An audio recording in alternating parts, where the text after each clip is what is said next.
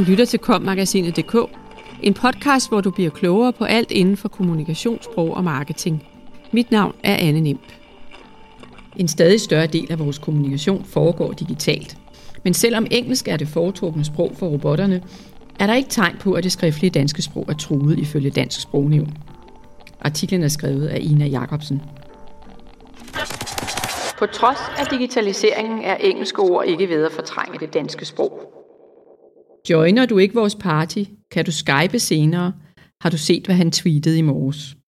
Det skorter ikke på de engelske gloser, når vi taler med hinanden om, hvordan vi gamer på computeren eller chatter på apps på smartphones.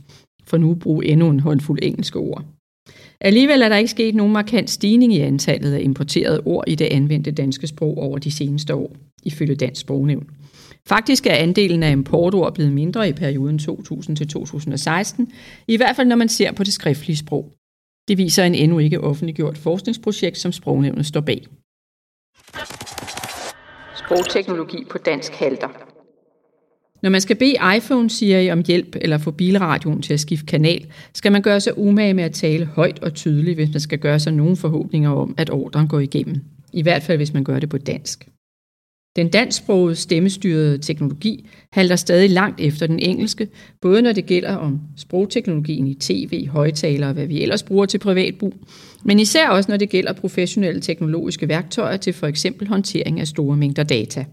Det forklarer Thomas Hesbæk Andersen, der er direktør i Dansk Sprognævn.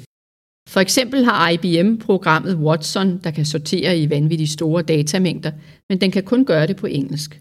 Der er ikke nogen af de her systemer, som er udviklet til dansk, så det vil sige, at vi ikke har de samme muligheder for at tage et stort korpus af for eksempel medicinske tekster eller fagtekster og gennemtråle dem for at finde nye mønstre. Også korrektur- og grammatikkontroller er alt andet lige mindre avancerede og præcise, når vi bruger dem på dansk, siger Thomas Hesbæk Andersen. Lige nu er det problem måske ikke overvældende stort, men det kan det hurtigt blive, fordi de teknologiske muligheder udvikler sig rekordhurtigt og kan få indflydelse på blandt andet, hvordan vores plejesektor skal fungere i fremtiden. Hvis du tænker på den voldsomme automatisering og digitalisering, som sker i øjeblikket i forhold til droner og robotter, så er det jo ikke urealistisk på nogen som helst måde at forestille sig, at vi om 10-20 år har massevis af plejerobotter i sundhedssektoren eller andre situationer, hvor man kommer tættere på mennesker. Der er det klart, at vi ikke kan byde en hel masse danskere, at de skal tale engelsk med deres plejebot fremover, forklarer Thomas Hesbæk Andersen. Sammen med en række offentlige og private aktører i et sprogteknologisk udvalg nedsat af Kulturministeriet i starten af 2018, foreslår sprognævnet derfor også, at indsatsen for at forbedre dansk sprogteknologi skal styrkes. Blandt andet ved at oprette en organisation til at samle og koordinere indsatsen og sætte flere offentlige midler af til forskning og uddannelse i sprogteknologi færre importord end i 2000. Men selvom sprogteknologien i nogle tilfælde tvinger os til at arbejde, og selvom meget af det digitale i det hele taget ikke findes på dansk, betyder det ikke, at vi indarbejder flere engelske ord i sproget. I hvert fald ikke, hvis man skæler til det skrevne sprog i aviserne. Sprognævnet kommer senere på året med en udgivelse på baggrund af en undersøgelse om importord i dansk.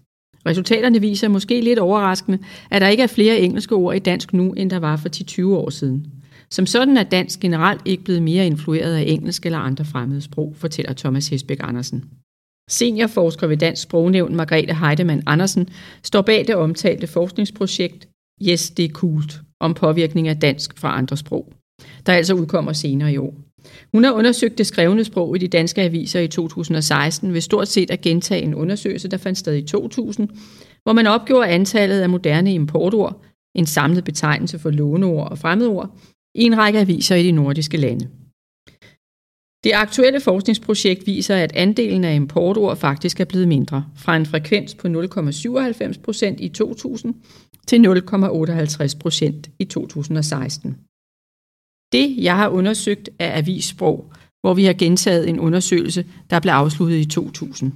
Den har vi genoptaget i 2016 og undersøgt stort set de samme aviser – samme type aviser, og så har vi målt moderne importord, det vil sige ord, der er kommet ind i, dan- i det danske sprog efter 1945, og der kan vi konstatere, at der er færre af den type ord i dag, end der var tidligere. Så på den måde er det rigtigt, at det, at vi bruger meget engelsk i teknologien, ikke påvirker vores sprog på det punkt, forklarer Merete Heidemann Andersen. Går man længere tilbage i tiden, har der dog været en eksplosiv udvikling i antallet af fremmede og lånte ord fra andre sprog. Det viser forskningsprojektet Moderne importord i Norden fra 2000. Man sammenlignede aviser fra 1975 med tilsvarende fra 2000, og der viste sig at være en tredobling i mængden af ord udefra, altså en kraftig stigning. Men så falder mængden faktisk fra 2000 til 2016, selvom man måske skulle tro, at den blev ved med at stige, fortæller Margrethe Heidemann Andersen. Flere engelske verber. Et sted i sproget, hvor den digitale udvikling måske alligevel har sat sine spor, er i verberne. Vi chatter, tweeter, swiper og downloader på livet løs. Noget, som er lidt sjovt at se ved den undersøgelse her, er, at vi indlåner langt flere verber fra engelsk, end vi gjorde tidligere. Mange af de verber, vi låner, har at gøre med de sociale medier. At skype, tweete, chatte osv. Så der er i hvert fald en påvirkning fra de sociale medier på det punkt. Men verberne bliver jo bøjet på dansk, og substansen i det sprog er stadigvæk dansk. Så det er krusninger på overfladen, fastslår Margrethe Heidemann Andersen. Det gælder i hvert fald det skriftlige sprog. Seniorforskeren vil dog ikke afvise, at det er noget andet, når vi taler. Samtlige undersøgelser, jeg har udført, viser, at der ikke er den store påvirkning fra engelsk. Det kan selvfølgelig være noget andet, når man kigger på talesprog, og især når man ser på, hvordan de unge taler. Der tror jeg, at man finder en større procentdel af engelske ord, end i aviserne, siger hun. Du lyttede til kommagasinet.dk, podcasten til dig, som elsker kommunikationssprog og marketing. Subscribe, del og lyt med i næste uge. Podcasten er indtalt af Anne Nimb og Ask Lermand, produceret af Mark Justesen Pedersen og udgivet af Kommunikation og Sprog.